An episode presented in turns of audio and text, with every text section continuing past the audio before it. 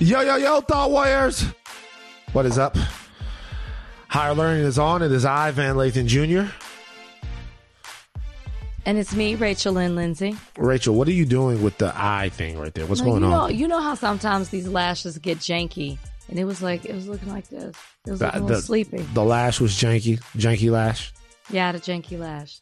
So Trying do to start you the podcast off right. do you put the lashes on? How often do you have to put lashes on? Every day I'm on camera. Every day you have to put the lashes on.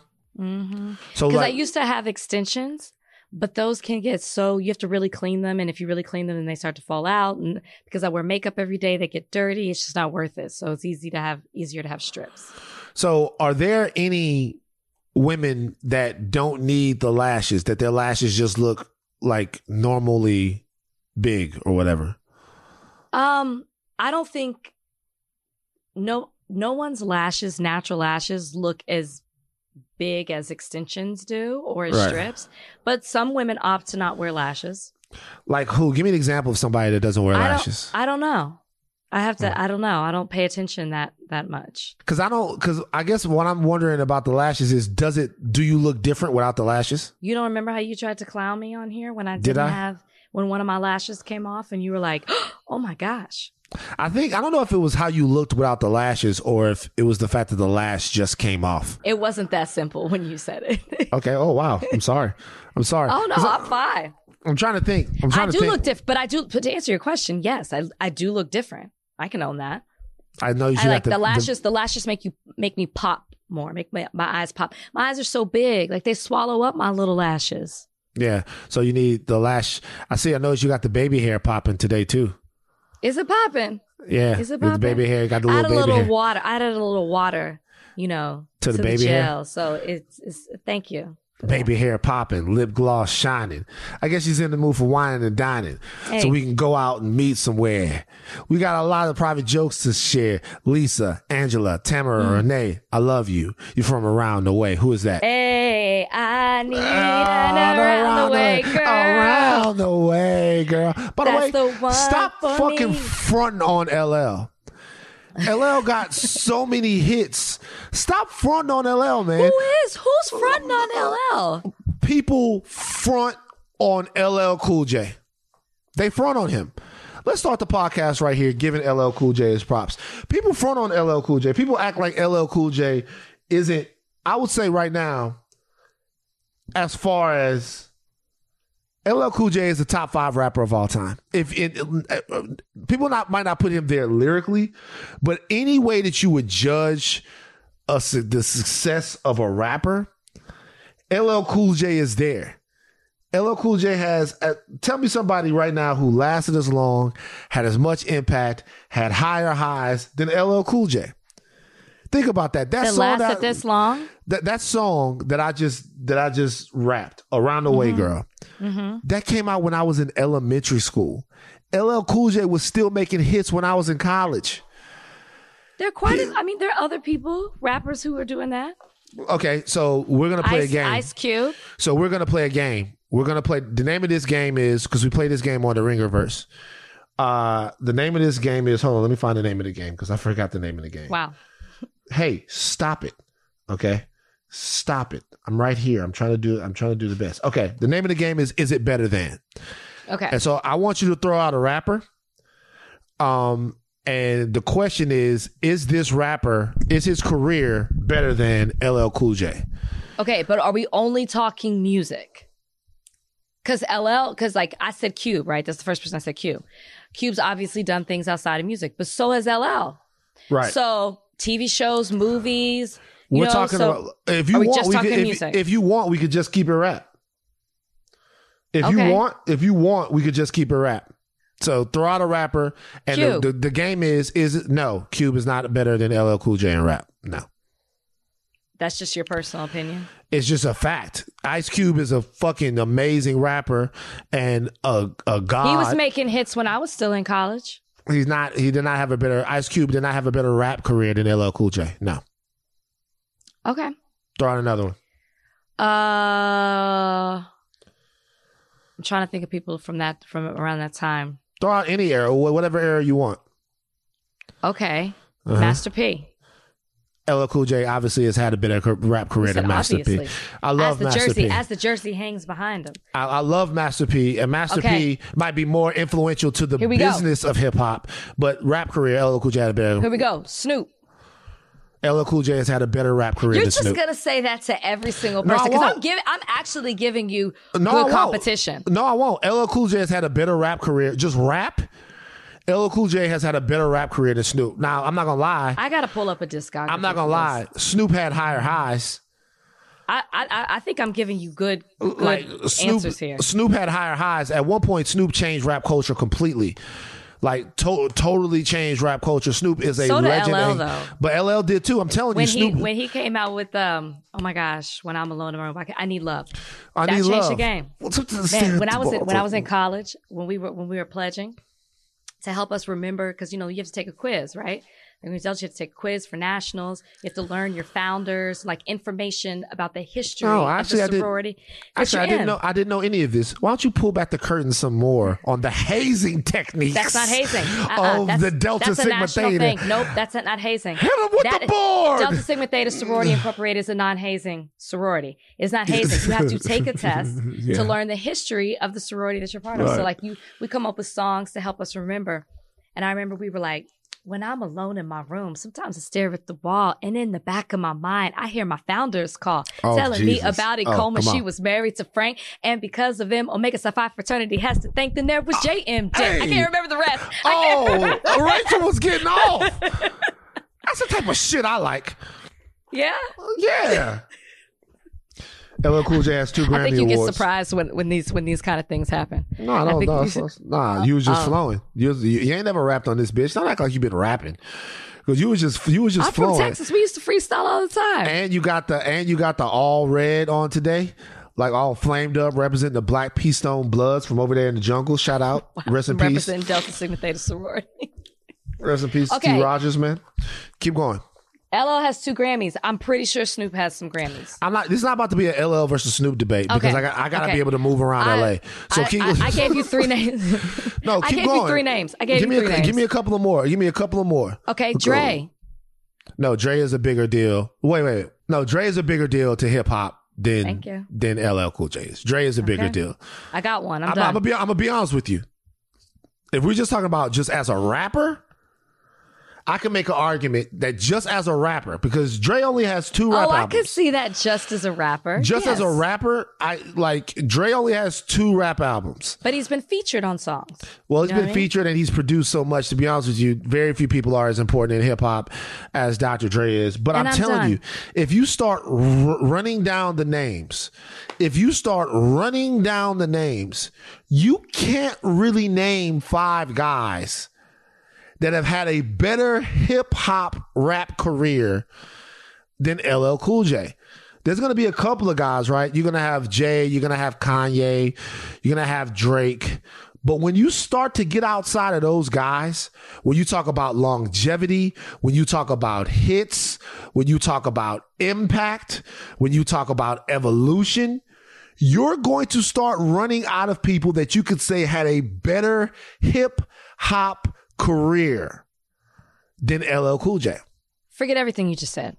I've never heard you have an accent like you were from Southern California until just now. What are you I didn't hear anything about? you said. I didn't hear anything you just said. You uh. said it would be hard to find five guys or guy. it was it was very Ray J. It was very Ray J. Say guys. Right. Say it. Guys. No, That's the way it's said. it. There it is. Oh wow, you've been you've been here for a while. You got a So- little bit of a southern Southern California accent. Last thing I'll say is this. LL Cool J is known for hip hop songs such as Going Back to Cali, I'm Bad, The Booming System, Mama Said Knock You Out, Rock the Bells, Doing It, I Need Love, All I Have, Around the Way Girl, and Hey Lover. How many people have that? I'm telling you right now, LL is LL is her, if you put LL in the Verzuz because they got the Verzuz coming out with Ja Rule and Fat Joe, which is going to be an amazing Verzuz. I no, I, I'm not debating you, You gotta on go LL. to I just you gotta go to you you gotta go to Drake, Jay Z, Kanye levels to get somebody who could be LL in the Verzuz. LL crush people in the Verzuz. Agreed. I'm not taking away from him. I just gave you one name though. Next. Uh, whatever. Get out of here. Are you looking for a view of the world that's a bit different? Hi, I'm Jason Palmer, a host of The Weekend Intelligence, a podcast from The Economist. Join us to hear the stories that matter most to our correspondents and editors. Every Saturday, we introduce you to people and ideas that take you outside the ordinary and expand your horizons one episode at a time. Join us and see the world from a new perspective. To listen free until May 31st, search Spotify for The Weekend Intelligence. Yeah, so you went out last night. You went out. You had a fun time. You went Why to you want to come out here and tell me tell people my business? What I'm, sorry. what I was doing last night. I'm sorry. What I had a girl. You're right. I had a girls' night. Girls' night out. We had a good time, Yeah, chilling. The music is so good. Oh, what they play? What they play? What's the favorite song they played last night at Sadiq? Shout out to Sean Dickerson. Shout out to Milt. Uh, shout out to Devon. Shout out to Vic. Shout out to everybody over at Made Entertainment. Shout out to all the homies at Supreme Team too. Shout out to Abdeeb. Shout out to Shane. Shout out to everybody over there doing their thing. If you're in LA on a Amber's Wednesday basically in the night, Supreme Team. Yeah. that's that's the spot to go. It's it, it takes you back like you're in college. Just just listening. I mean, when Mario came on, I'm like, oh Mario, I miss mm. Mario. Wayne Wonder. You know, you just don't, you don't Wonder. hear you don't hear those songs anymore. I got a girl. Every song- She every is song- a cutie. Every- I can see the she video is in my head. It's just special. like- really a Trudy. She takes care of me. That is her duty. I didn't know you know the words like that. But Oh, the party God. at Sadiq is one of those one of those places where every song that comes on, you're like, oh, that was my song. That's Yeah. Mm-hmm. my song. People aren't dancing, they're singing and they're rapping. It's a vibe. Check it out if you're in LA on Wednesdays. I should it- I should be a promoter. I should be check it should- out. Check. You can try to check out Sadiq if you're in LA. They ain't gonna let your ass in Sadiq. maybe if you go early.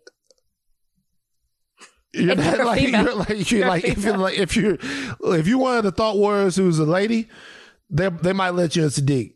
If you a fella trying to come out here with your boys, y'all y'all you know you got a convention in Pasadena, you're trying to come out here and catch Sadiq. They're not gonna let you in Sadiq. Sadiq is very hard. Sadiq is tough. All right, shout out to all the homies, but like don't get these people because all they're gonna do is go on Facebook and get mad. I tried to come to Sadiq and they wouldn't let me in. Rachel, Rachel told me I could get. They're gonna drop your name at the door. They're gonna drop my name at the door. Who? Look like me. I'm sorry, Rachel, who? Lizzie Lindsay told me this was a spot to go to. Please. This is we just Van's got off the name will get you tour. much farther in LA than mine ever will. Remember that. He's special. Okay, look. Here's the thing. I'm gonna be honest with you guys before we get into the podcast today. Okay. Not a lot of great news out there. Okay. Not a lot of great news out there. All right. It uh it um it it uh it's it's a trying time for those people known as Homo sapiens. It's a tough time right now. I want you guys to try to I want you guys to do something. We're going to talk about a lot of things that are going on in the world right now in this podcast. I want you guys to do something. I want you guys to choose either today, which is Friday, it's Thursday when we're taping this, but it'll be Friday when you guys listen. Choose either Friday, Saturday, or Sunday to just unplug and be with your families. We have flooding in New York. We have my home state dealing with the aftermath of a, a, a of an incredibly powerful storm. We have people's human rights being assailed in the state of Texas, which we're about to talk about right now. We have fires. We have disease, pestilence. If I didn't know any better, I would say it was almost time for a ding, ding, ding. You know what that is? You know what this is? Is that a tornado siren? Is that a rooster? I'm not quite sure. That, my friend, is Gabriel's horn. That's what that is. Gabriel's horn. And- oh my god. Oh my god. It's crazy that you say that. I was out on the balcony at work, and I now I wholeheartedly believe this. I heard the horn today. You didn't hear. I was out. I was out on the balcony doing a read to match something that I had to do last night, and I was attacked by a locust. Wow, a locust. So you think that's one of the is- signs right there? The play? Are you kidding me? Yeah. Locusts are absolutely part of the end of days. But see, here's the deal though. It's like we get too many bug swarms all the time. I've never seen a locust in this state If this Mm-hmm. had been back home in Texas, I would have been used to it. I have never seen one. I heard the buzzing. I thought it was a bee. Then it flew in front of me. I go, oh, it's a butterfly. And then I saw like the greenish purple hue. I Mhm. screamed. I ran. You know, I'm afraid of things that fly. So, in the days, yes, I'm afraid of things that fly. Birds, So there- grasshoppers, all that. There was this movie. Uh, grasshoppers can fly. Is that Am I I- crazy? I don't know. I, I didn't know that. Grasshoppers Like, fly. They have wings. Let me tell you something. You never something. had one attach itself to you. Let me tell you something. Oh, This is my problem. Remember, I said on the first podcast that we had the fact that we stopped learning about animals after a specific time. I don't know. I should know that. I should know whether You or should not just know that simply from being from the country. Well, they jump, but I didn't know if they could fly or not. Crickets jump. They can like. I, they don't fly like birds, but they can like fly up to you. You know what I mean? Yeah, no grasshopper. gra- I don't, I'm not grasshoppers. Grasshoppers. I'm not sure if they fly or not. But there's this movie. The movie is called. because I need to stop saying that. The movie is called The Rapture, and it's with Mimi Rogers. Okay, and once again, is another one of the movies that young Van used to freak himself out with when he, he shouldn't have been watching the movie. So the young Rach. like, like, it, do you ever see that movie, The Rapture, with Mimi Rogers? Rogers? You ever see that? I'm not sure if that was that version, but I there I've seen a Rapture movie. So this movie is about Mimi Rogers and like she's a she's a LA party girl. LA party girl. And one night they're engaging in some kind of illicit threesome and she sees a tattoo on the back of a woman's back and she can't stop looking at it. And this tattoo speaks to her. And then after that, uh, cause she sees something in it, she turns her life to God. She turns her life to God and she becomes a fundamentalist and she moves in. She has a family. She has a daughter, but then the husband dies and all of that. And all of this stuff happens. All of this stuff happens. And then the rapture comes. And I'll never forget when the rapture comes, they were showing just on the news different things, you know, the horseman riding and the, the horn was blowing. And then she, yeah. yeah, she stays faithful to God. In the end, it's like all fucked up because, like, at the end, so much has happened to her that her daughter, she's in the afterlife, and her daughter's saying, Tell God you love him, or else you're going to go to hell. And she had been through so much by going through the rapture that she couldn't do it. And then it just shows, like, the earth around her start to, like, become dark and hellish. And I remember watching this and I remember watching this Mimi Rogers, the rap, the Rapture. I remember watching this, and Uh-huh. and then like freaking out for three days, right? and asking all of these questions to my dad and, and, and my mom about like the rapture and what was going to happen, like when Jesus came back and stuff like that. And I remember after God rest his soul, I remember after about the the third day, my daddy saying, "You know what? You know what's going to happen? You ain't to have to worry about that." Because I'm gonna send your ass to Jesus right now. You don't stop getting on my goddamn nerves. You're always sitting up here late at night by yourself, drinking orange juice and watching all of that shit, putting that shit in your brain. Now stop putting that shit in your brain, orange boy. juice and putting that in. I used to get I used to get up in orange juice. I used to put sugar in my orange juice. I get Oh up God. and I put more sugar in the orange juice, like make like a little orange drink, and I would sit up and I would watch like crazy movies that I couldn't handle. And The Rapture was one of them. So that's what I was thinking about. But don't what I'm telling you guys right now is over the next couple of days, even though I might have scared you more, just take a day and go out with the family, unplug, turn the phone off. Okay? Go On the long some- weekend. Hmm long weekend, go do something fucking fun. Go take some time for yourself. Take some time to get out of the thoughts of all of this stuff and then come back and be engaged. But make sure you take some breaks. I say that all the time, but you got to take some breaks, man. A lot of shit And- going on. And you got to be reminded of it. And I'd also like to tell you something else. What? Because grasshoppers have such powerful jumping legs, people sometimes don't realize they also have wings. Mm. Grasshoppers use their jumping ability to give them a boost into the air, but most are pretty strong flyers and make good use of their wings to escape predators. Look, I You wasn't. obviously haven't been chased by a grasshopper before. I, look, I wasn't. I wasn't coming at you. I just didn't remember. I just didn't remember. and I was just, and I'm just here to remind you. Young grasshopper. All right, we're gonna take a break. Come back. Uh, disturbing news in Texas. Okay, on this, we're going to have Representative Sheila Jackson Lee, who represents the 18th Congressional District in Texas, is down there in Houston, to join us to talk about what we can do to fight back against what's going on in Texas and what the ramifications are on this Texas law uh, for the rest of the country and really for the Democratic Party itself. But before we do that, let's talk a little bit about the law. There, the Supreme Court, the Supreme Court, Hort, Supreme Court upheld uh, a new Texas abortion law for right now, um, and this law is essentially, effectively, a ban on abortions in Texas. I think that the law outlaws abortion after six weeks, which, according to statistics from that state, which was would have made about eighty five percent of the abortions in Texas unlawful. Uh, it's not just that though. There's a real specificity to the way that this law can be enacted. Okay. Uh, and I've never heard of anything like this before in my life. In this particular law, in the law, it provides uh, space for individuals to bring civil lawsuits against abortion providers or anyone that aids and abets an abortion.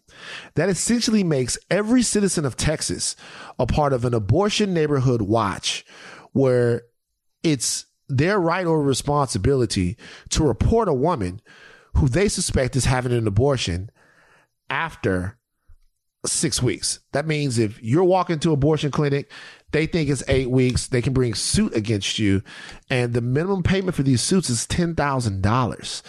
Uh, that they can sue you for, and not just you, and not not just you, uh, not just the woman, but the providers themselves is The actually the thing. The staff worker, the person who drives you to the clinic. Yeah, anyone who's aided and abetted it. Uh, so they're going to sue the providers, sue people that are just standing in the room, anybody that might even be potentially working there. Everybody it can be held liable from what I understand. And, you know, uh, there's more coming out, more information coming out about the law um, every single day. But two sides of it are really, really interesting. Number one, the fact that this is uh, a direct attack on Roe versus Wade. And then number two, the way that this empowers the individual citizen of Texas Right. to police their fellow citizens and to actually sue them based around this is absolutely nuts. Rachel, you are from Texas. Your thoughts? Well, there's a reason why they put it, and I'm not excusing this by any means. I think we all know where I stand on this. There's a reason they gave, they put the power into the individual to sue because it gets around something. And I can't remember what it was that I was reading, but it gets around them rather than the state doing something or the state taking it in their hands because they give it to the individual. It allows them to circumvent something, um, which is why they did it that way. But I'm so frustrated with the state of Texas. And anybody know, if you know anybody from Texas, you know we are proud people. We think Texas is the biggest state in the country. We think everything in Texas is great. Um, we think our our football team is the best team ever, and they ain't won a game in what 26, 27 years.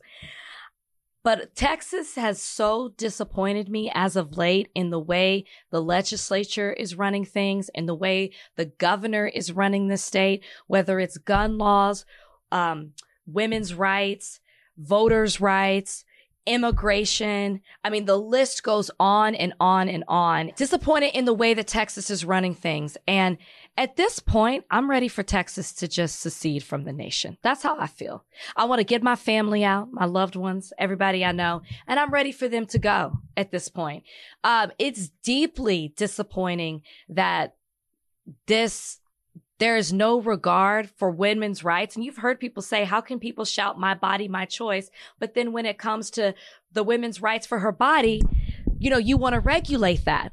And if the situation were reversed, where we were regulating something in regards to the, uh, to men, we wouldn't even, this wouldn't even be a point of discussion. And I just can't help but think about the, the way that there's no outlet for these women.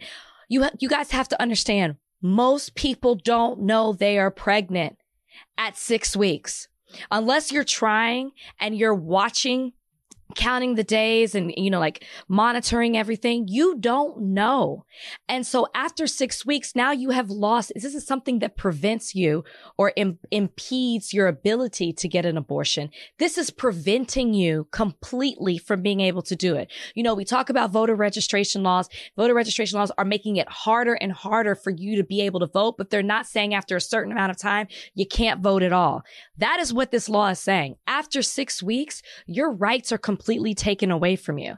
I mean, this is very, people joke with Handmaid's Tales trending. I talk about the book Vox that's very a modern day take on that.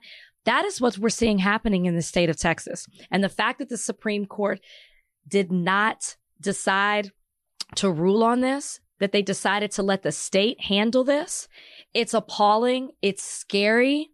And I'm telling you guys, like we got to, we got to band together and, and, and fight against this because it won't stop here. More rights will be taken away and right. And it might not be affecting you right now, but if things keep going this way, eventually it will. Yeah, five to four, like a thief in the night. The Supreme Court voted to not block this. Straight true. Uh, there's an anti-abortion group down in Texas called Texas Right to Life, and they have launched uh, a website where tipsters can anonymous, anonymously report Y'all. uh, claims of illegal abortions. This is scary stuff, guys. Um, now, it, it, I'm reading some more things about it right now, uh, and this is interesting. So, check this out. It, it shields people. The law also shields people who bring these cases from being hit with legal costs, even if they lose. So, So the cost is you- on the person you sue. yeah. Period. So so if I sue you, right, and I lose, I you can't then come at me for the legal costs that you incur. Even if I, like, you could say, oh, I think she's pregnant. She had an illegal abortion. They find that that's not the case, but I still have to. You've Right. got to be kidding I have to me. pay for you. Yeah. Like uh whereas defendants on the other hand have to pay the legal bills of the people suing them if they lose. So this is a this is this law is actually impressive in how flagrant it is. It's actually to be when I say impressive, I know that this is a serious issue. I don't mean to in any way, in any way, minimize how uh, serious and how dangerous this is, but this is actually in a way, this is so fucked that in a little while, in a in a in a in a way, I'm almost like Jesus Christ, like the political climate in Texas that has contributed to something like this, even being floated, let alone being made law. It's breathtaking. Did it say? Oh, sorry. Go ahead. No, I'm listening. Go ahead. Did it Talk- say that it was ten thousand dollars minimum minimum? or maximum? Okay. That's the So- minimum. This is why who you vote for is so important. Because if it's $10,000 minimum for a civil suit, that means it goes to state court, which means you're going in front of elected judges. If you're, depending on how that judge sees and rules things, could possibly dismiss this case from even happening. This is why everybody who is on a ballot is important and you have to pay attention who you're voting for. Have to. If it was 10,000 or less, then it would be in, um, small claims court, but it's not. It's in state court, which means you're having elected officials oversee these cases. Uh, there's also no limit on who can sue. Anyone can be the face of a lawsuit, even if they have no firsthand knowledge of the abortion that they're suing over. Crazy. Um, the Texas Right to Life legislative director, John Seago, was asked about it. He said, We want the abortion industry to know there's an infrastructure in place to hold them accountable if they're not going to follow the law. He also said that his organization has already heard from volunteers willing to back civil suits. Risk free free proposition, like we said before. They win, damages of minimum of $10,000 plus their legal costs. If they lose, they cannot be ordered to pay the defendant's legal fees. Seago also said that plaintiffs will still need to clear a high bar by convincing the judge there's enough evidence to move forward with the case. So he is uh, assuming uh, that there'll be a high bar and that this will dissuade people from using this frivolously, which I actually doubt. This issue is one that is uh, contains so much zeal. People are so uh, zealous about this. They are so. This is a, one of the liberal conservative uh, battle points. It's one of the strictest and most fiercely and highly debated things uh, that exists between the two different sides of the political uh, aisle. And I personally believe that because of that, you're going to see lots of these suits. And I'm predicting that the majority of them, the majority of them will be frivolous. Yeah, absolutely. I um I think that this could have it's this this law is so strict. I truly believe that it's going to backfire because most people do believe in women's rights. They do. Now, you might not believe in abortion after a certain amount of time, but this targets the first trimester. And I think that people are going to find this so strict that there's no way out for women with with the fact that rape isn't a, isn't a reason to get an abortion to bypass this law that incest isn't I think that that's it's too much for people to handle and I do think that it may backfire and you're going to ostracize a lot of people. I think there are people who could go for this law if it came to some middle ground, but it's too harsh. And I do think that it's going to have a, an effect on people, specifically the citizens of Texas, as, as, Texas is starting, Texas is purple and it's starting to turn blue. And I do think it's going to be a hot ticket, um, on the on the ballot for Texas, especially as they're coming up with a, a, a race with the governor. And I do think we're going to see it politically be an issue on the national level as well. That could be uh, an unintended silver lining if it ignites the the uh, the citizenry down there in Texas and they decide that they have to do something about it. If it puts the writing on the walls for other ways that liberties that they hold dear uh, could be possibly circumvented by whoever is in power down there in Texas. But you have to wonder though. You have to wonder. Uh, you have to wonder if the people of Texas that voted for the people that put these laws in, if they're not if this isn't the will of those people. Like what what I start to wonder is when something like this happens, right? Mm-hmm. In Texas, which has been you know red for a long while, and you know it is turning purple, but put you like this. I don't know why I'm choosing my words so carefully. There's a part of me that believes that any civility or any thought of a middle ground comes from the fear of not doing that put you like this. There was a there was a whole model, a make and model of Republican. Right? There was a guy that used to run uh, campaigns for Reagan back in the day. They caught him on a hot mic. Um, his name escapes me. He was talking about the Southern strategy.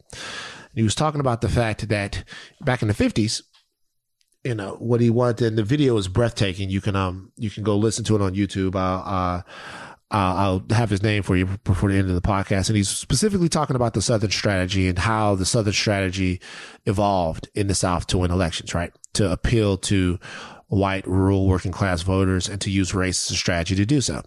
And what he was saying was, he was saying back in the 50s, you know, or the 40s or the 30s or whatever it was, you could just scream nigger, nigger, nigger. And you scream nigger, nigger, nigger, you get those people over here. Okay. Well, America matures a little bit, the 50s and the 60s and the 70s come, you can't scream nigger, nigger, nigger anymore. You can't do that. So since you can't scream nigger, nigger, nigger anymore, you have to find a way to call those people niggers in a different way.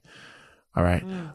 Um, and the way that you do that is by saying the welfare queen, saying this, saying that, putting all those words and uses them as surrogates for what you really want to say about a certain group that you're trying to vilify with a different group.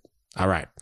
Um, and what that tells me is that there is a significant percentage of people on the right who were sick and tired of biting their tongue for years and years and years. And some of the Republicans that we got were the result of that. They were people who found a way to slip on those cloaks and get out of them uh, because that's what they had to do.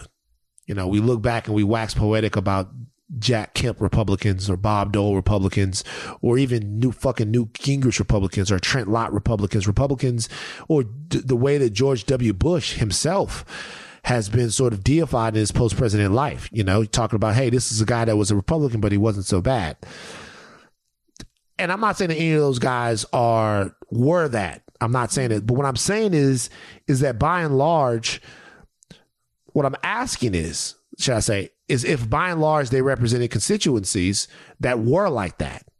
Hmm. That if they had their way, would drop the guillotine on anything that didn't look like complete victory over the left and the force feeding of their ethics, morals, and virtues onto America with no room for compromise in the middle. So I'm asking myself if that's what exists because as Trump has brought out the extremes in his party, the question starts to become were the were those things extremes, right? Or was that really what they had wanted to do all the time and just didn't have a mandate to do it? Because they didn't even know how many of them there were. So in the aftermath of Trump, we thought that Trump was going to usher out a certain um, era of Republican politics, but it seems quite evident that what he's done is ushered in an era of Republican politics, one to where they don't even try to pretend like they Yeah. give a fuck. Like take no vaccine, no vaccinations. Take your fucking mask off. Run into the school. Get sick if you want. If you die, no big deal. Hey, seriously, we're gonna let everybody in Texas be a potential uh, like like bring a lawsuit. So I start to wonder: is are there more people like can America, Texas and the South, wherever, now that everybody's taking the mask off and we're looking at each other, if all out war is the only option. And when I say war, I don't mean necessarily a physical war. I mean whether or not compromising dead is dead and one side just has to fucking lose. I don't think we'll know the answer to that until an election happens, right? Because right now, this is the legislature that you've had in place, and I'm not sure how long they've been in place. So they're making decisions based on the decisions that they want to make. I think it'll be interesting when they're up for reelection what happens.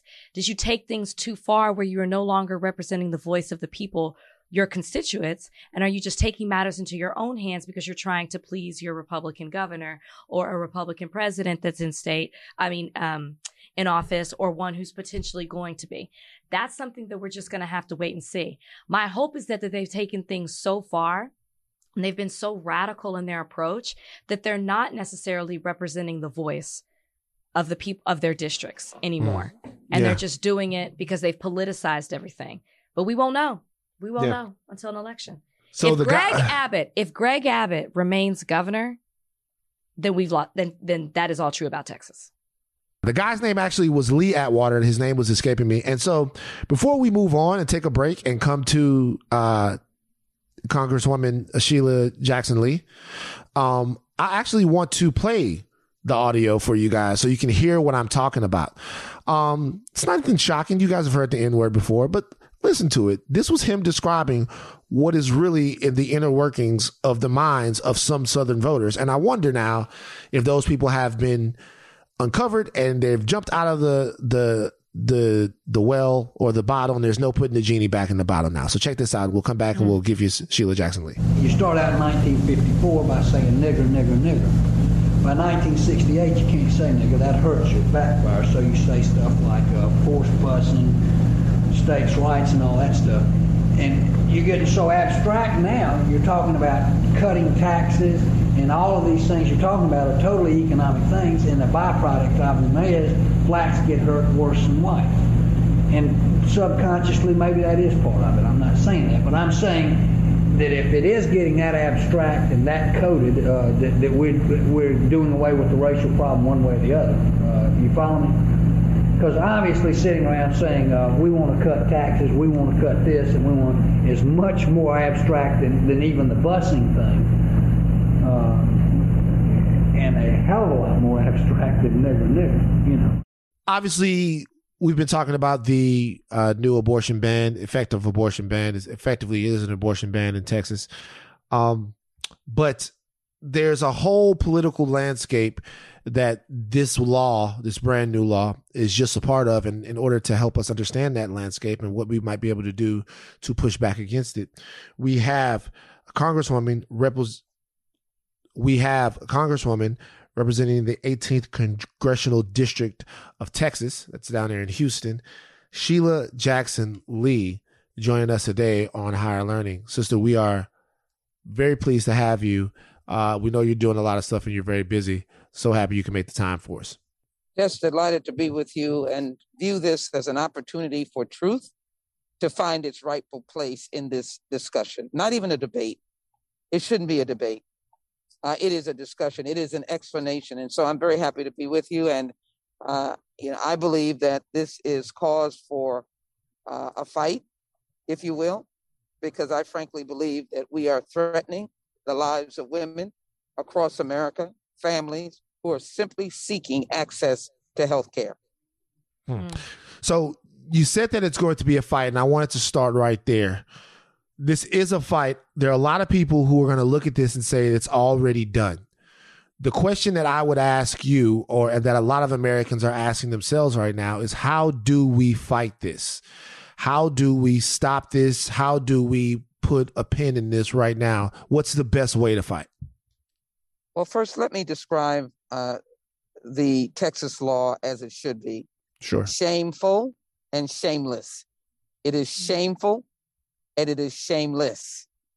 It is a distraction uh, of monumental impact, uh, distracting away from the huge COVID deficit in the state of Texas, driven by the state government. No mask mandates prohibited by an executive order. Slow in getting vaccines out in the early stages. Slow in getting testing out in the early stages. Not really pushing forward early on about vaccination. So we have some of the highest numbers of the unvaccinated. Why isn't the state government focusing in the legislature on saving lives? But yet, they were able to, in a twinkle of an eye, manage to pass a law that is incomprehensive, uh, incomprehensible, um, and uh, it is without substance in the law. And let me share with you: I chair the Crime, Terrorism, and Homeland Security Committee. I deal with criminal law.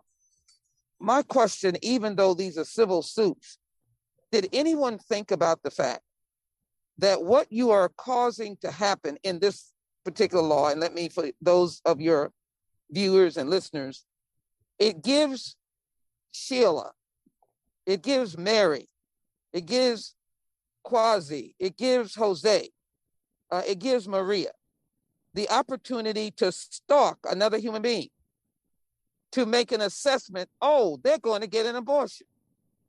And they just got out of an Uber, or they just got dropped off by a relative.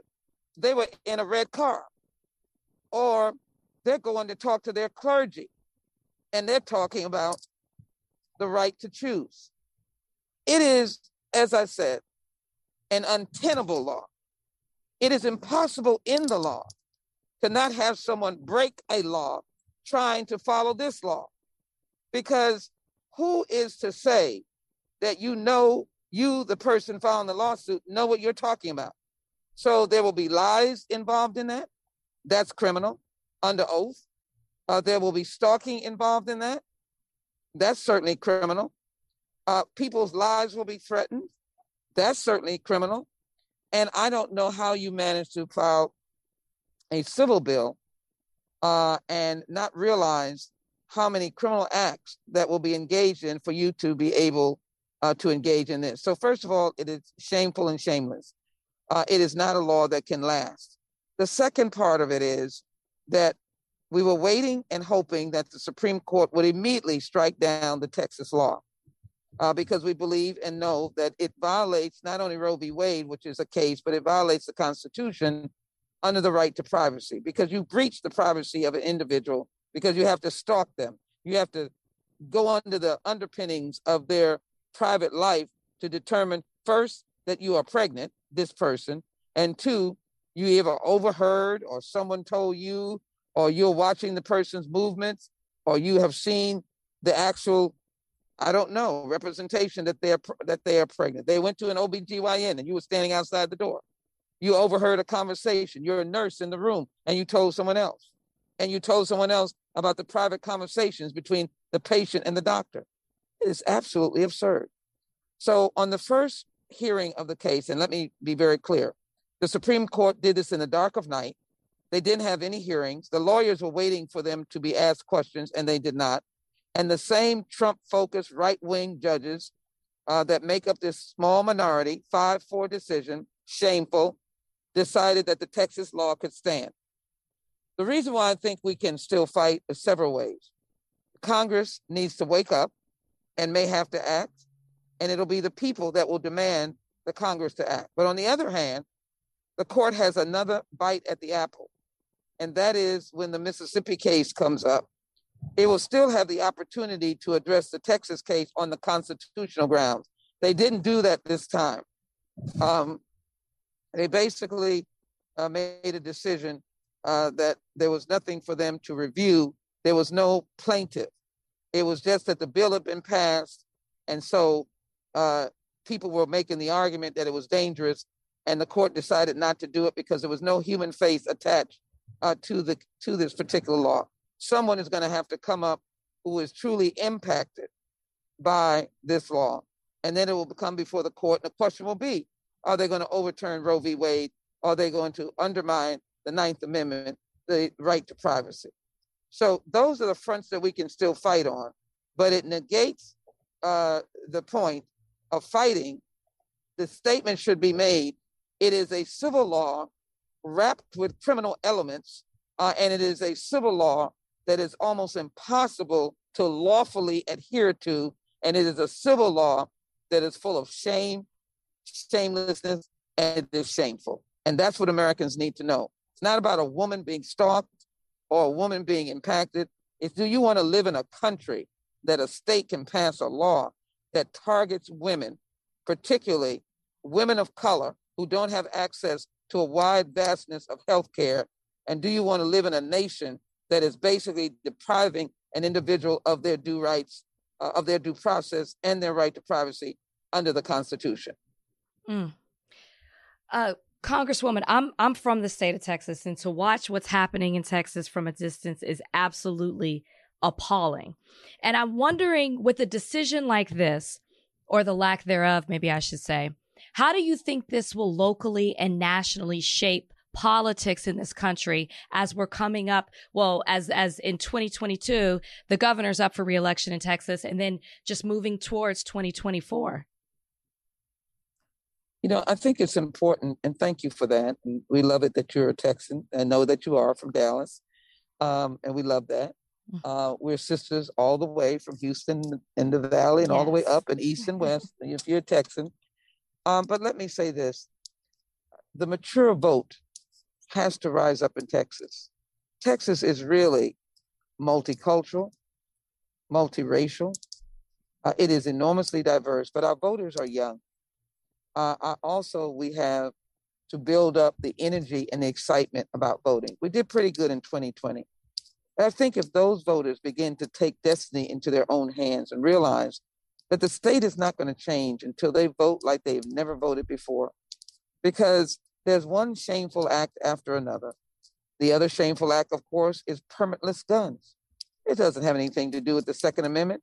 It just says that a governor who is trying to out Trump Trump, uh, particularly in prohibiting mass mandates and putting little baby school children in jeopardy of getting sick and or dying, is also somebody who recklessly does not care whether uh, the infirm, the mentally infirm, uh, somebody who is dangerous, uh, a domestic abuser can just walk up and get a gun.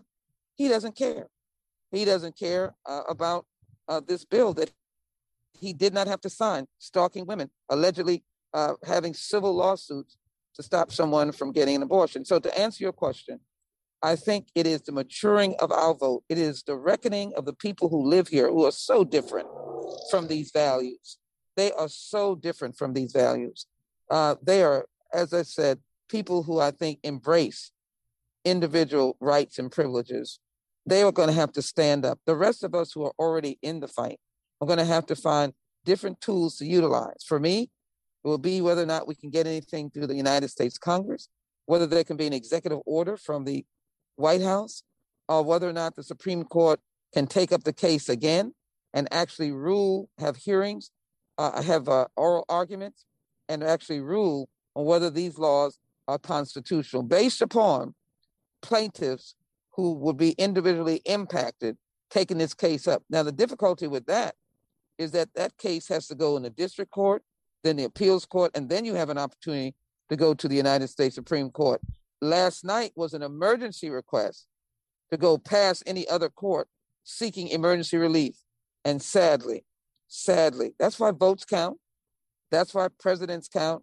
Sadly, because of the right wing Republican court, uh, the rights of women were crushed and squashed right before our very eyes. That's something that we cannot tolerate. Uh, last question for me, Congresswoman, and we really appreciate you taking the time. We know that you're doing some very important work right now. I am from the state of Louisiana, uh, who uh, obviously has been impacted by uh, another hurricane, and we heard that you're doing some work right now to give people the relief that they need down there in South Louisiana, and I'm very appreciative of that. So I want to say thank you for that. Um, the, we've we've we've heard a lot of talk we've mentioned the courts and what the the court's impact on this particular case. We've heard a lot of talk about over the last couple of months, over the last couple of years, about potentially expanding the court, or by about about taking aim at the filibuster, so that there are ways that people can impact some of these laws or change some of these things on a brand broader and more federal level. Where, where does that stand right now, as far as in the the priorities of the Democratic Party. Uh, do you think that expanding the court and, and, maybe adding some seats so that we can sort of circumvent things like this is a realistic and rational way to go? Uh, is that possibly the best thing to do for the future of the rights of so many Americans? First of all, let me say how uh, saddened I am and concerned with our brothers and sisters in Louisiana and maybe some of your family members that are still there. And yes, we're working very hard and just got through loading up a truck with water and uh, cleaning materials and food and other elements for families and women and children. But in any event, that truck will be headed down in a couple of hours. We're going to continue to work with them uh, and be supportive of them. And particularly, I want to acknowledge uh, uh Congressman Carter, uh, who is uh, representing the New Orleans area. We've been in conversation. Yeah, Troy Gen- Carter. General, Jake, uh, Troy Carter, mm-hmm. uh, and uh, General Honore and all. So let me just say that that we are concerned and we're going to keep working until our brothers and sisters get back on their feet. Uh, as it relates to uh, the Constitution, uh, the filibuster, and getting the job done, you're absolutely right. we're going to have to recognize that the filibuster is about the about the word "I." It's an I rule. What does that mean? The filibuster is a rule that allows uh, the unconcerned minority to abuse the majority mm. of goodwill. Uh, the filibuster is what the Southern segregationists utilized when really the vast numbers of Americans wanted civil rights. They wanted voting rights. The filibuster is a rule. It is not even a law. It is a rule. So in my house, for example, everybody goes to bed at seven o'clock. I'm just saying that example. That's a rule of someone's home. That is not a law. And I would venture to say if someone wanted to say my house is being abusive, they might have some rights. It's a rule. And it is not even in the Constitution. It is time now that the we in America prevails. The we in America wants voting rights. The we in America cannot even believe that this Texas bill has been passed.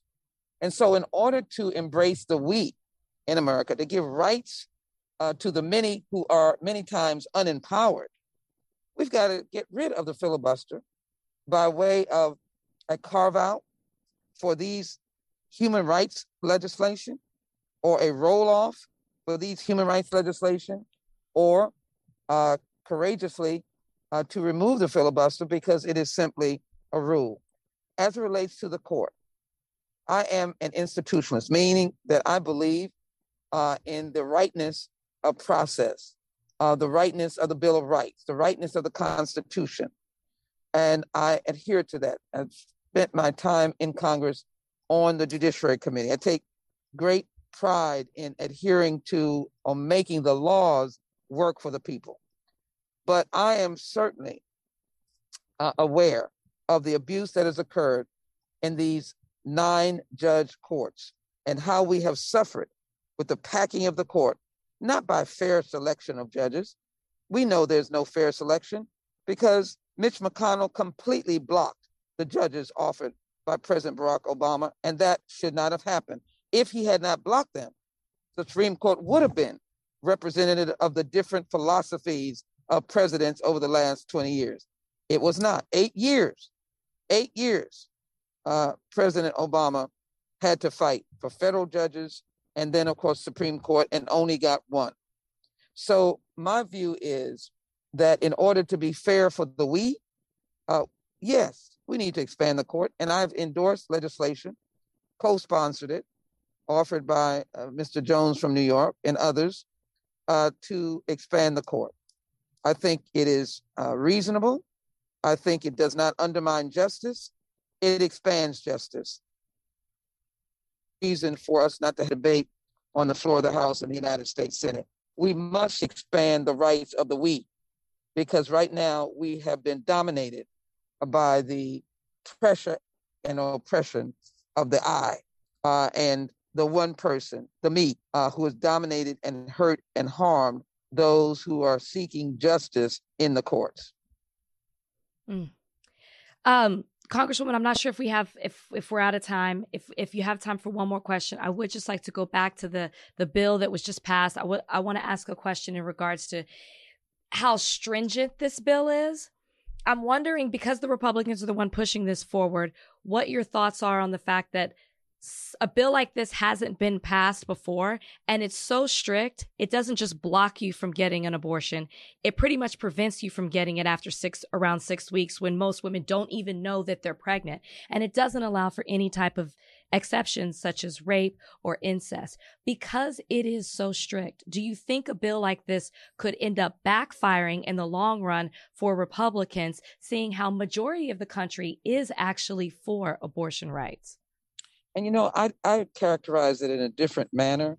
Um, I always describe myself as for the right to choose, for choice. And the reason is uh, because Republicans always like to characterize you and me is that we're out with a flag waving up and down the street saying abortion, abortion, abortion.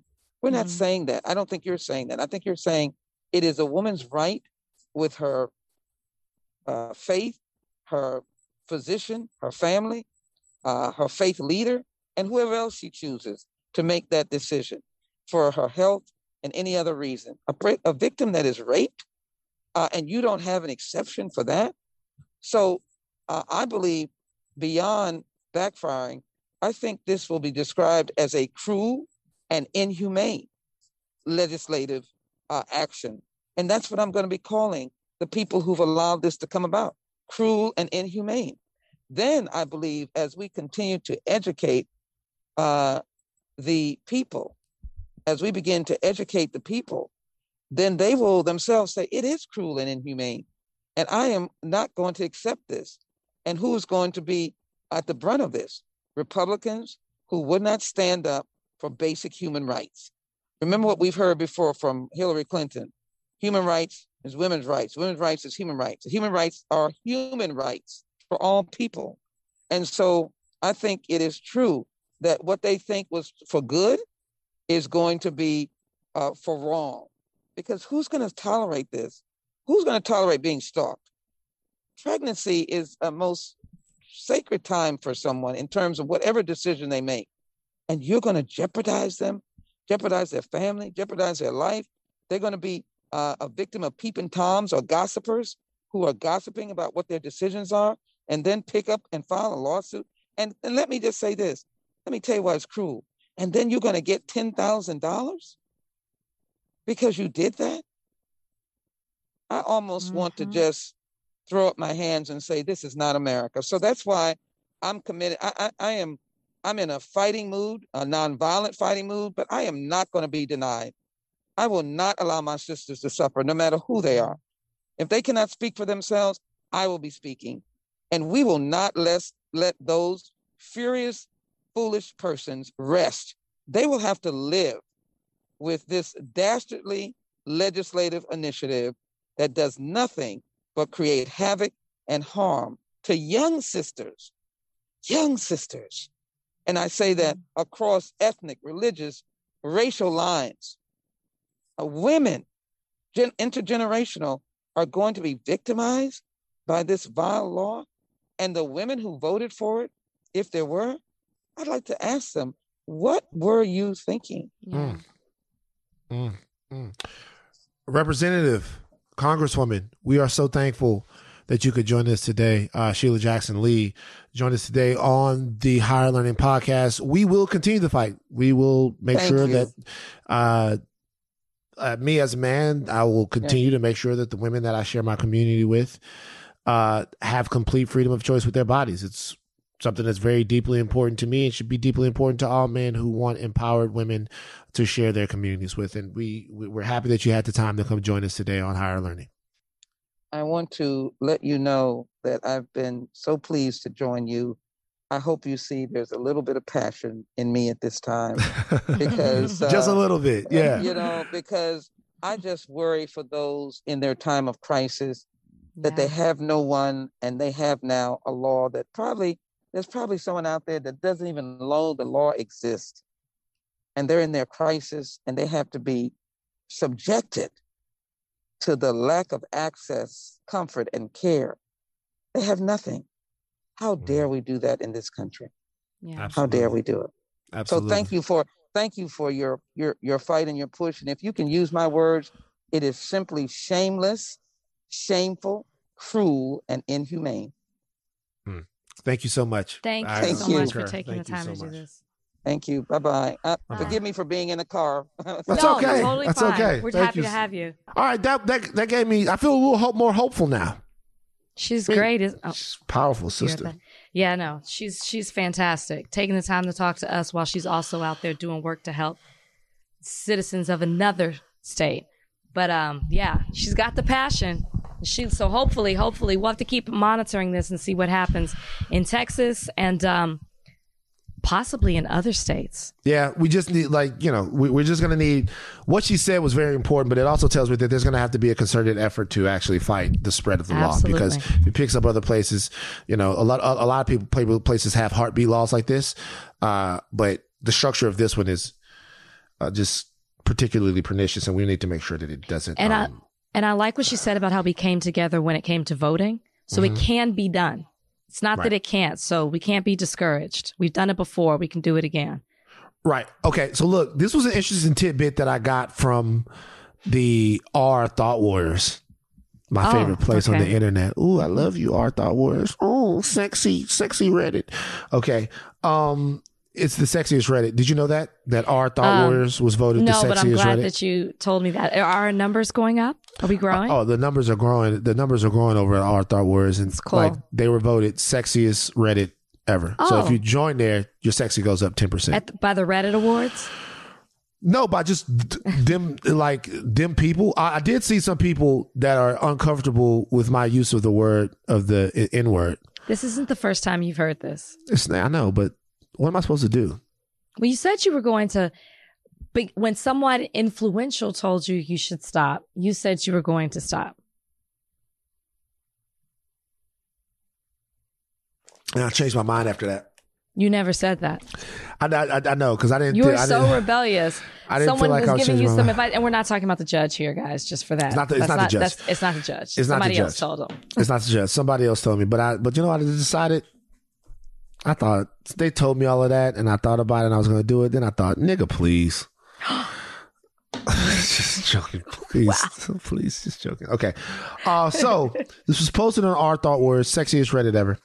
Um, there is a special safe safe streets unit uh that exists right here in my I guess my live area. It's not my hometown, but it's the area that I live in here in Beverly in Hills. Beverly Hills. Yeah. Right.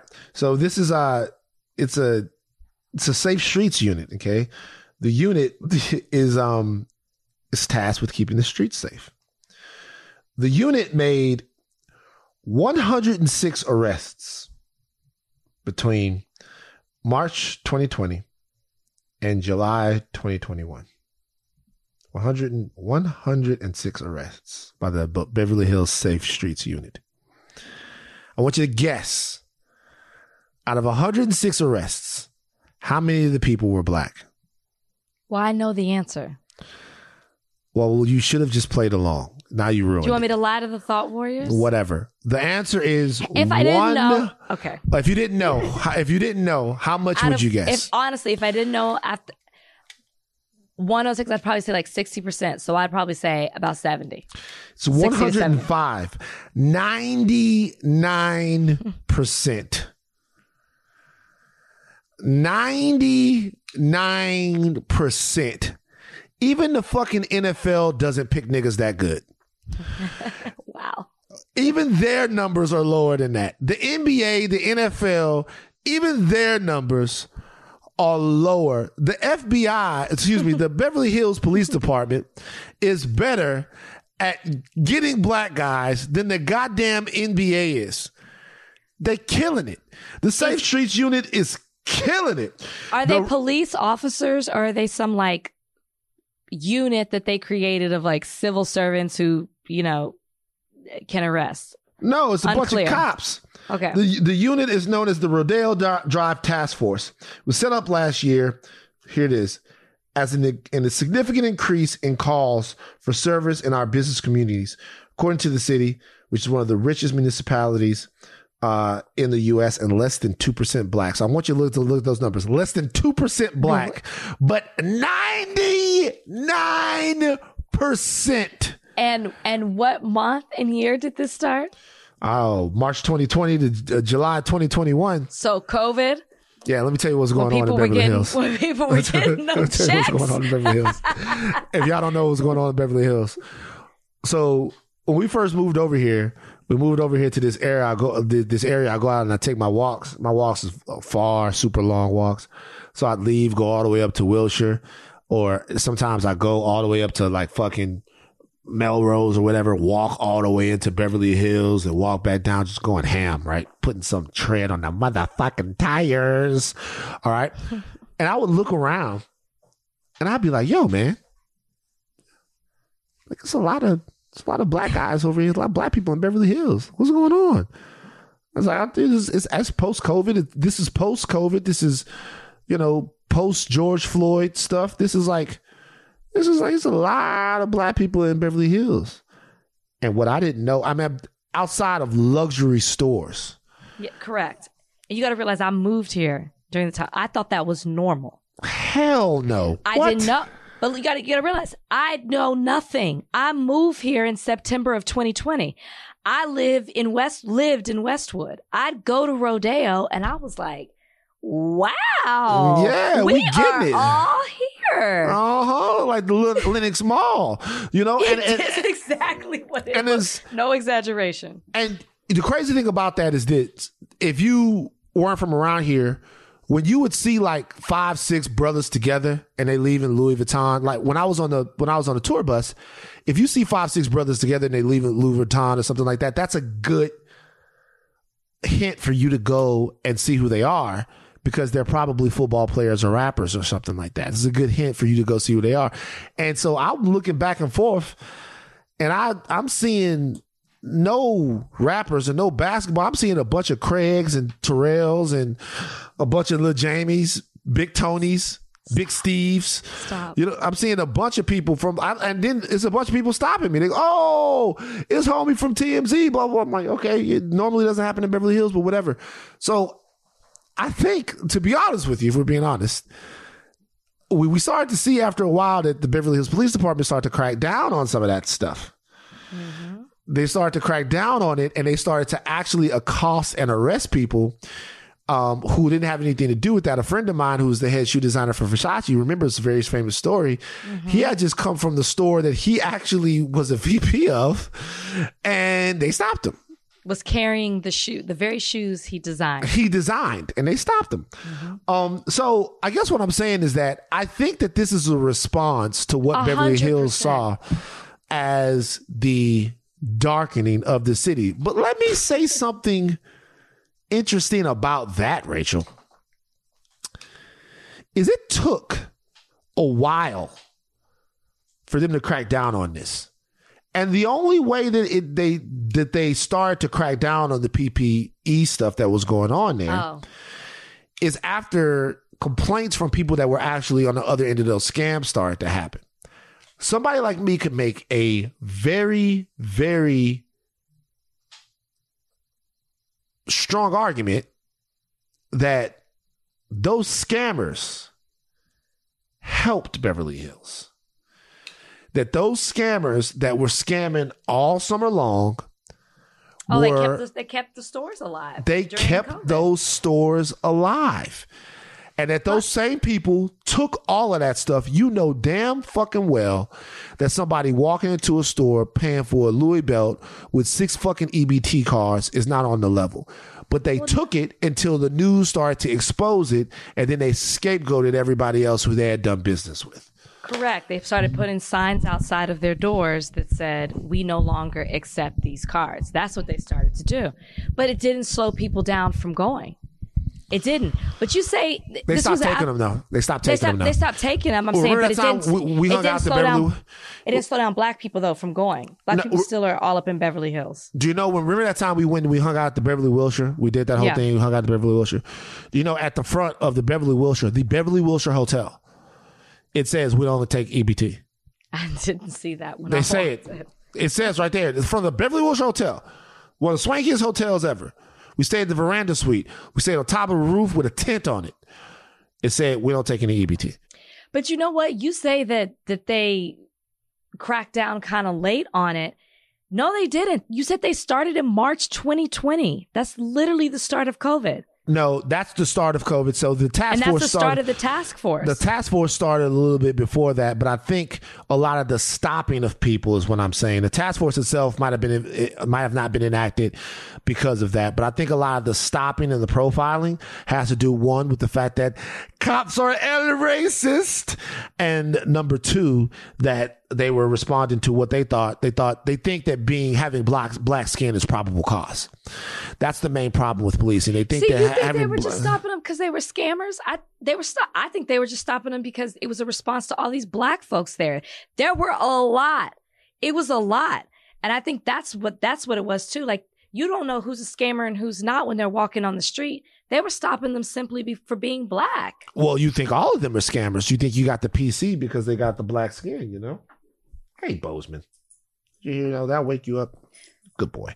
Um uh now But um, it should, and, and the task force is no longer there. Just no, FYI. no more task force. But uh, what I do want to do is I want somebody from the city, city of Beverly Hills to come on uh, the podcast and I talk don't. about these amazing numbers. That's impressive. 105 out of 106. You I don't want to hear it. You think they just start sprinkling in some white people for fun? They, listen, about, like co- cops. Y'all ever get bored arresting niggas? Y'all mm-hmm. never think, you know what? Let's switch it up. 'Cause think about this. Think about this. Every single day you eat Popeyes and it's good.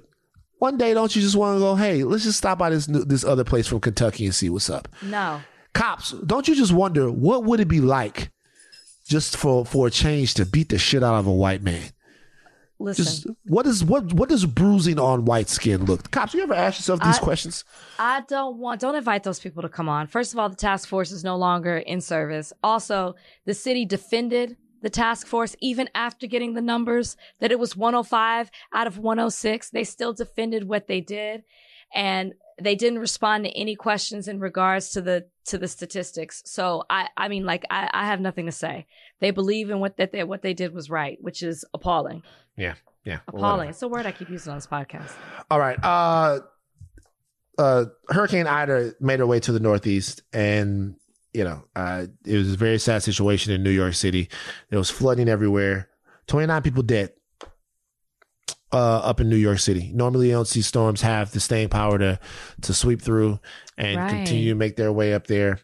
Uh, uh, the remnants of Hurricane Ida were were still strong enough to really cause big problems in New York. So, um, know that my home state was hit very hard, but I also want to make sure that we acknowledge that there are people up there in the New York area, a lot of people that I know uh, that were affected by the storm as well. So, um, climate change is a big deal. Climate change is a big deal, and it's a real thing. And so we have to make sure. What's wrong? He looks so small. He oh got a my haircut. gosh. He got a haircut. Bose, you look so cute. You got a haircut. Hey, You look doing, so boy? small. Hey, he, he got a haircut. Oh, so cute. I got him right here. How much does he weigh? He weighs about 95 pounds right now. Hey, this dog. Hey, buddy. Oh my gosh. Hey, what the best dog? Um, he's my pal. This You know every my- you know everybody has a dog voice. Uh-huh. What's yours?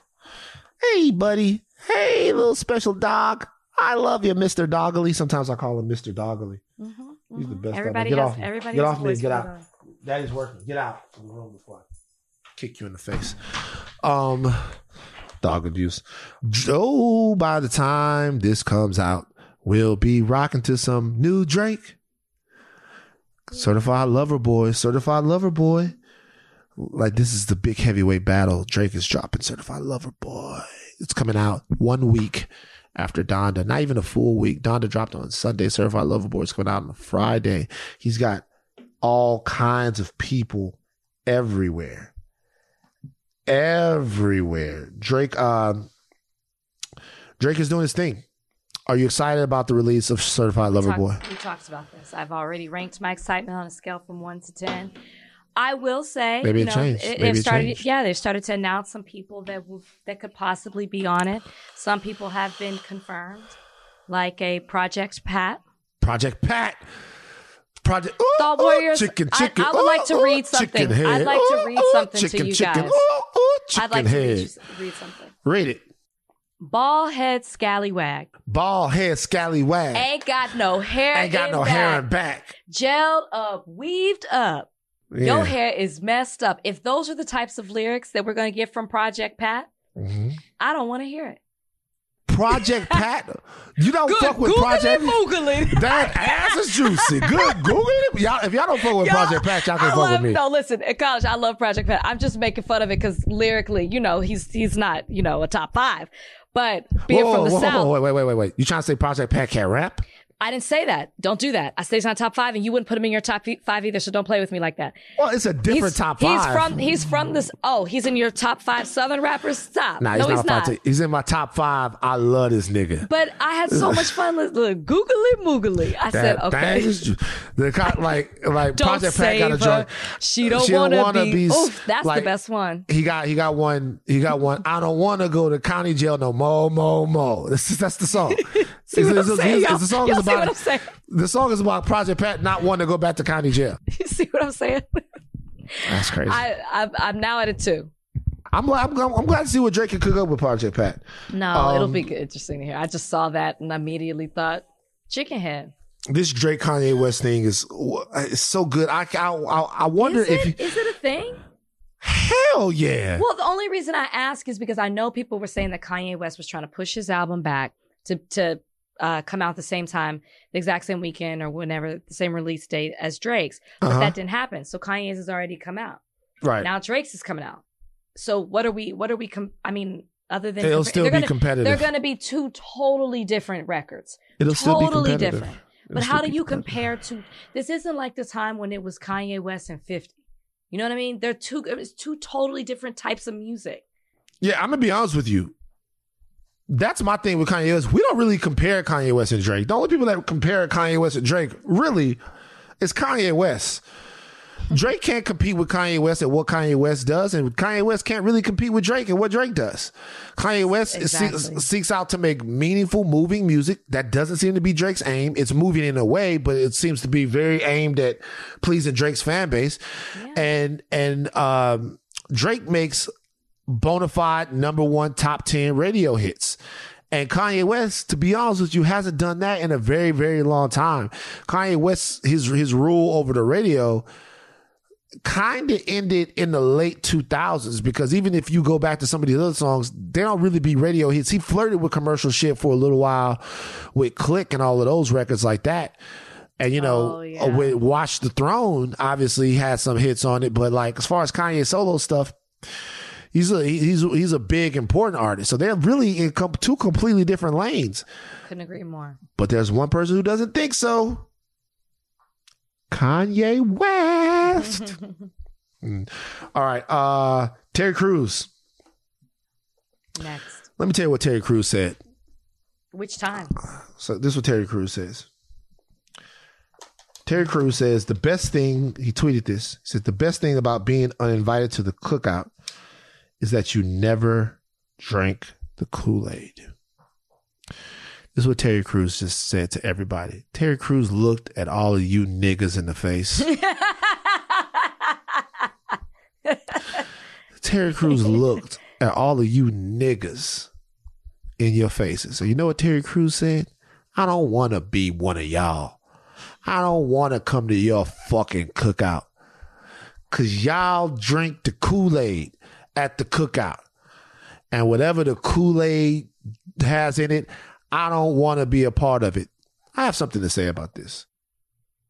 Number one, if you don't want to come to the cookout, you big swole white man's nigga, then you know what you do? Just don't come. Just don't come. We don't need you to tell us that you don't fuck with us. Terry, we know. Yeah. Yeah. New news flash. Hold on, wait a minute. Dun, dun, dun, dun. News flash. Terry Crews doesn't fuck with us. Uh, you think? Yeah. Secondly, we don't want to drink Kool Aid with you. And I'll tell you why we don't want to drink Kool Aid with Terry Crews. It's because there ain't going to be no sugar in it. Here's the thing when you would go over to your white homeboy's house and their mamas would make Kool Aid, this is how you could tell the differences in culture. When we would make Kool Aid in my house, all right, we would make Kool Aid in my house, and you could literally stand a spoon up in the Kool Aid. You could, the Kool Aid was so sweet that you would ask yourself, should I be doing this? This can't be good. That's how mm. sweet the Kool Aid was. But when you would go over to your white friend's house and you would drink the Kool Aid, you would look at them like, how do you live this way? Your white friends had Kool Aid? Yeah, my white friends had Kool Aid. We from the south. Like we we go over there, and it would be like, I'm not. I didn't come over here to drink red water. I came over here to taste the sugar, to taste the cold sugar goodness, and that was a way to let you know that hey, culturally they're a little different from us. Culturally, they like this Kool Aid because they're all drinking it. They're all sitting around like, "Oh my God, Mama, pour me another glass, woohoo!" And and you like, I can't drink this, and I can't eat this gumbo either because it got hot dogs in it. Yeah, that's some Louisiana stuff. Like I can't, I can't, I can't, I can't drink this. I can't eat the gumbo over here. Y'all put Franks in the gumbo. So Terry Crews, I want you to make sure that you listen, bro. We don't need you to tell you. We don't need you to tell us that you're happy that you're not invited to wherever the cookout or whatever the party is. We don't even need to hear that from you, We nigga. We know. We know you don't fuck with us. And the reason why we know you don't fuck with us is because every single opportunity there is to shit on us, you take it. It's like one of those white friends that you have and they go, I'm not racist, but I tell you what, I can't stand the way black guys play basketball. I'm like, well, what are you talking about? Like, if every opportunity, if you're not homophobic, but you take every opportunity to talk down on LGBT culture, guess what? You're homophobic. If you're not racist, but you take every single opportunity to nitpick with black culture, guess what? You're racist. I just wish Terry Crews would just chill in his spot and enjoy it. You like to make your pecs dance for the white people. You're their court jester. You know, you see nothing wrong with what they do. Man, come grab you by your dick. You still love them. You hate us. We ain't do that to you. Listen, so, I- I so, think- so, so my thing is just be you. Stop fucking with us. I, I actually think he is being himself. I think at this point, he is committed to being just this. He has picked his lane, and this is the lane that he's traveling in. And within that lane includes these type of tweets. What he tweeted, I know he thought that was so deep and profound. It was neither. Not even close. I think he thought it was clever. It was not. This is who Terry Crews is at this point. I think he now has to commit to this where, and we just have to know every couple of months, we gonna get one of these Terry Crews tweets. This is who he is. This is him. Except, and like you said, we know, we accept it, we move on. And guess what? We're not gonna do. Unless it's just something wild. We're not gonna talk about it anymore on this podcast. How about that? Because now this is who he is. It's like talking about Candace Owens. It's like when people want to message me, like, did you see what Candace Owens said? Did you see this? We know who she is. We know what she's going to do. And one of us in a month or this month is going to have a front row seat to it. You still doing that? Rachel, you make a good point. You make a good point, but I just can't. I just can't quit Terry Crews. quit him as in you still keeping a seat open for him at the table? No. Or quit him like I, it's the same stuff. This is who he is. I don't want I just don't want to highlight his ignorance. It's he's not funny. He's not saying anything thought provoking that makes me say, huh, well, I never saw it from that way. No, no. You know why it bothers me though? And this is the last thing I'll say about it. This is why it bothers me. In all seriousness. And it's not right to call a black man those names I just called him, but you know, I get caught up sometimes. But let me tell you why it bothers you. You know what the cook you know what the cookout is? The cookout is an expression of cultural love. The cookout is saying that the cookout is saying, "Hey, we're safe. We feel safe around you." That's what the cookout really is. See, people take the cookout thing and think it means being cool or think it means being this. Do you know what a lot of these expressions when we talk about them as black people are? They're about the one thing that's not afforded to black people in this in this in this in this country. That's safety sometimes we think if people dance the way we dance and if people like the same music that we like and if people go to the same places that we go that in a way they won't harm us that we're free from harm from those people. So you see somebody that watches uh that that watches i don't know the Real Housewives or whatever somebody would become you get invited to the cookout for. Somebody that listens to rap or somebody that can really dance. You think, hey, they love our culture. They're not going to call the cops on us. Hey, they love our culture. They're not going to kill us. Hey, they love our culture. They're not going to go tell the manager on us. Hey, they're accepting of a part of us, so they might accept the whole of us, right? Mm-hmm. And so, and even though a lot of times that we do that, it's misguided and it's something that we shouldn't do. What it really is is an expression that we feel safe with you.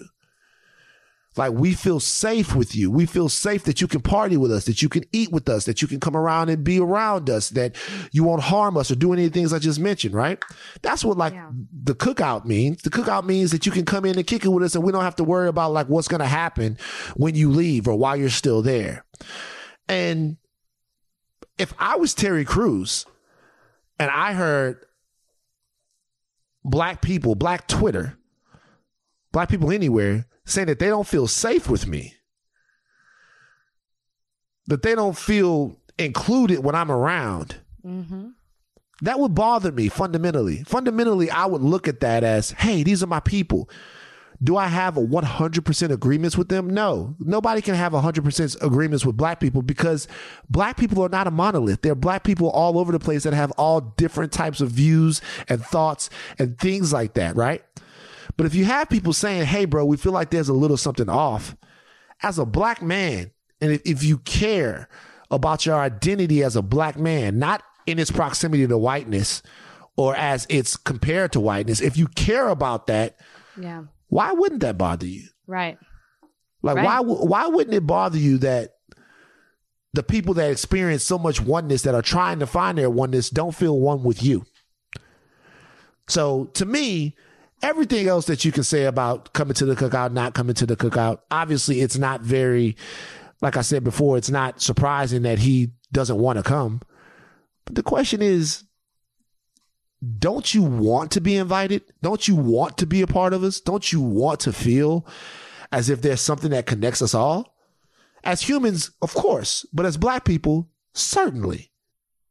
Well, that's So- why you're you and he's him. He Yeah. does not feel that way. We lost one. Did we? Okay. Uh, mailbag. Uh, mailbag. I'm going to be very polite to the mailbag people. Guys, please, could you please play the mailbag song? I'm so nice to you guys. Play, it, please. If you don't mind, if that's okay. If that's okay, could you play the mailbag song? If that's all right. Mailbag time. Time to read your letters and then we'll reply to them. Oh, it's mailbag time. Write us with your queries and we'll chime in. All right. I prefer you being mean. Actually, that, that felt weird. No, no, Um, no. People get mad at it. Oh, man, you're so rude, blah, blah, blah. No. Hey, hey, Donald, Donald Beacham Jr., could you please go ahead and read those mailbags for me, He baby? said, All right, go. Let's go. From Elsa, what were your main college essays about? That's a good question. Uh-huh. My my law school essay was about being a substitute teacher and the impact that my kids had on my life for a year. Um, my college essay was about coming into my own as a black woman, being in a predominantly uh, coming from a predominantly white school my entire life. Hmm. And how I didn't have any diversity, but I was their one form of diversity. As I what I read about. Interesting. Oh, that sounds very interesting right there. Huh. That's why I got Uh, into a good school. Shout out to the University of Texas at Austin. Hook 'em. Uh, one of mine was about how Star Wars is actually a space western. Uh, and the other one was about the transformative nature of story and how I came from a very fixed point uh, in a in a in a community that has very fixed lines and from a place that had all of these definitions. And the way that I was able and the strongest way that I was able to erase definitions, to expound, expand, and release myself was through story, was through pretending to be somebody else and watching other people to pretend to be somebody else. And that's why I feel like it's the world's most important ministry. That one really got to people Oh. because they, they don't think that little blacks can write like that. All That right. sounds very interesting. right. Um, all right. Uh, next one. Come on. All right, from Ogdit. I apologize if I mispronounced this name. Uh, if you had to match make two celebrities to create a super baby, who would they be? Let's do eugenics. Rachel, I guarantee you, Van's already thought about this. I have. I got to think about this. You probably have thought about this before. You know, Of how- course, of course, exactly. See, you know how curious. of curious. course. you I mean, this is problematic, but I already, I already have the couple. exactly. Who's your couple? Who do you think, Serena and LeBron? Oh, so you're going sports? Of course. Yeah, no. When you want to mix it up, like a Kanye. No, And- no, no. I don't want to. No, not at all. Okay, I don't think. I think we can all agree he's a genius. He might be a trouble genius, but he's a genius. Let's just be. Let's just be for real. Okay, go ahead. You know what? I'm going to stick with Kanye because I like the way you're reacting to it. Mhm. Kanye and Hillary Clinton. no, no, no, no. Kanye and Simone Biles.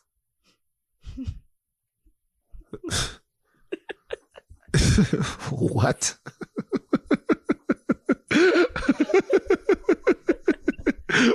what? I chose somebody who is masterful in the way that she is as an athlete. She is the all-time the greatest. And then I chose a genius eh, who is a genius in his own regard with his art and his artistry. Mhm. If you combine them together, the baby's either going to come out with both or one of those things. Interesting. All right, thank you. Interesting. I rest my case. Okay. Uh, next question. Let's go. From Cassie or Casey, do you have an alter ego and what is his or her name? I do have an alternate ego. An alter Negro, y'all. He almost said he has an alter Negro. hmm Is that its name? No. No.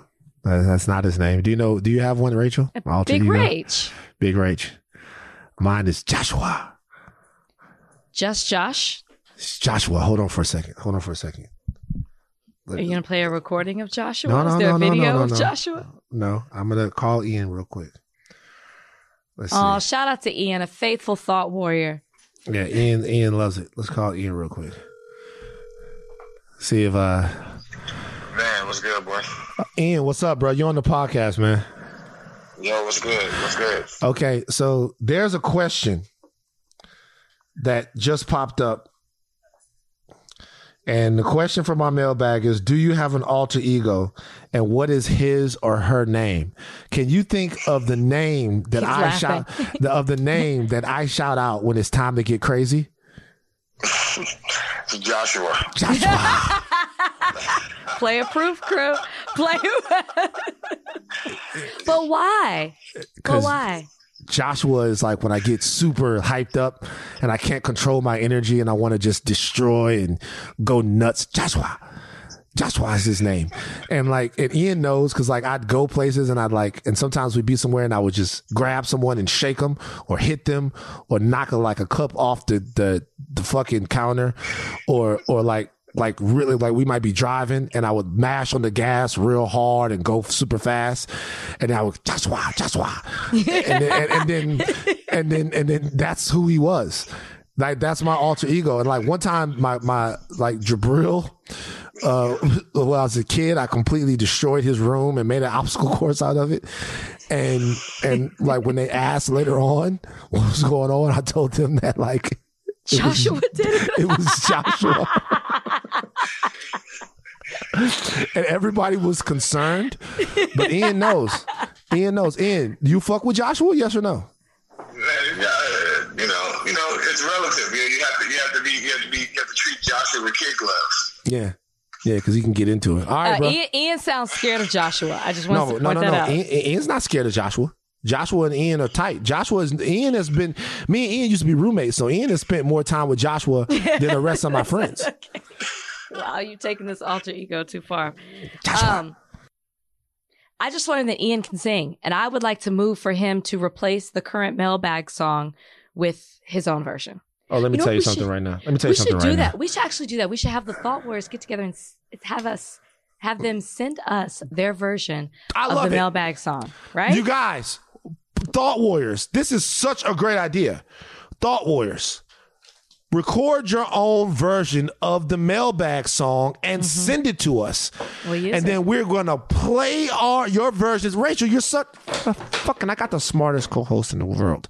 Um, and, and then we're gonna and then we're gonna play those songs. Ian can't sing it though. When I tell you, Ian's voice is the greatest voice you've ever heard before in your life. Ian, Ian sings like a fucking angel. and Like, I'm no- sorry, why can't he enter the competition? He's a thought know. warrior. Because this is about it's about me now. I've spent I spent years and years listening to his sing. It's my him sing. It's my time. It's my time. Okay. He- he's- but yeah, record your own mailback song. Donnie, can you you have the bandwidth to handle everybody sending in their mailback songs? Where should they send them in, Donnie? Where? I can do it. Uh, my email is Donnie B D O N N I B at Spotify.com. I'll take it. At Spotify.com. So if you want to send Donnie anything, the mailbag song, your nudes, whatever you want, send them right there to Donnie. nudes. Donnie's No. Donnie, Don, Donnie and his new. Donnie and his new wife.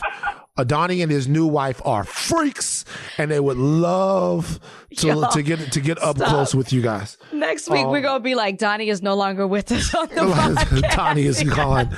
Donnie is out. uh, all right, Bozeman, I'm not playing ball with you. Get away from me, okay? I'm, I'm working. Uh, That's okay, all right. Bozeman. One more question. Are we done? That we're done. Unexpected, unexpected ally of the week. Unexpected ally of the week. Do you have one? I do. Who is your unexpected ally? I do not And have I, one. I would like to preface this by saying the key word is unexpected. It does not Okay. mean that I think this person is an ally, a friend, or anything like that. It's just something they did something unexpected. I'm gonna go with Ann Coulter. Oh wow, that is a good one. Yeah, Did you see what she said? yeah. So for I, I for those of you who don't know, she tweeted out and it went viral because she basically said that Biden had the balls to do what President Trump could not because he brought our troops home. Trump said he was going to do it. He never did. She even tweeted out a series of tweets where he said he was going to do certain things, uh, or not certain things, bring the troops home. He never did. She said Biden had the balls to do it. That's not something you'd expect to hear from Ann Coulter. Unexpected ally of the week. Mm, good for you. Good for Ann. I guess I, I don't. I'm Just still, the week. The week. Her I'm- time I'm is up as, s- as of Friday. Still making um, still making my decisions on what the right move in Afghanistan was and how it affected the people of Afghanistan. So, you know, but I get it though. Ann Coulter. Uh, a lot yeah, of people this, are on this that. has nothing to do with what I think about the Right, what happened. the fact- it's just the fact that that was unexpected. It was unexpected. That's that's the reason why we have it. Yeah. unexpected ally of the week. All right. Um go LSU big game Saturday against UCLA. We'll both be there. Yes, we will. Uh, go Tiger Nation. I love you so much. Freaky little tigers. Uh, we're the freaky little tigers. Uh, we're the freaky little tigers. LSU, the freaky little tigers. Uh, we wear freaky little. All right, just to bring this podcast full circle, make sure that you take time this weekend to do something for yourself, for your mind, for your peace, center yourself, spend time with family, friends, maybe you just do it alone. Take some time. We have this extra day this week. I can't. I cannot handle this. But Thought Warriors, have a fun and safe weekend. We love you guys. Make sure you submit your Um, what is it? Mailbag. Make sure you make sure you submit your mailbag songs to Donnie's email address. We'll give it to you next week as well. We can't wait to hear from you guys, and we will see you guys on Tuesday. Bye bye.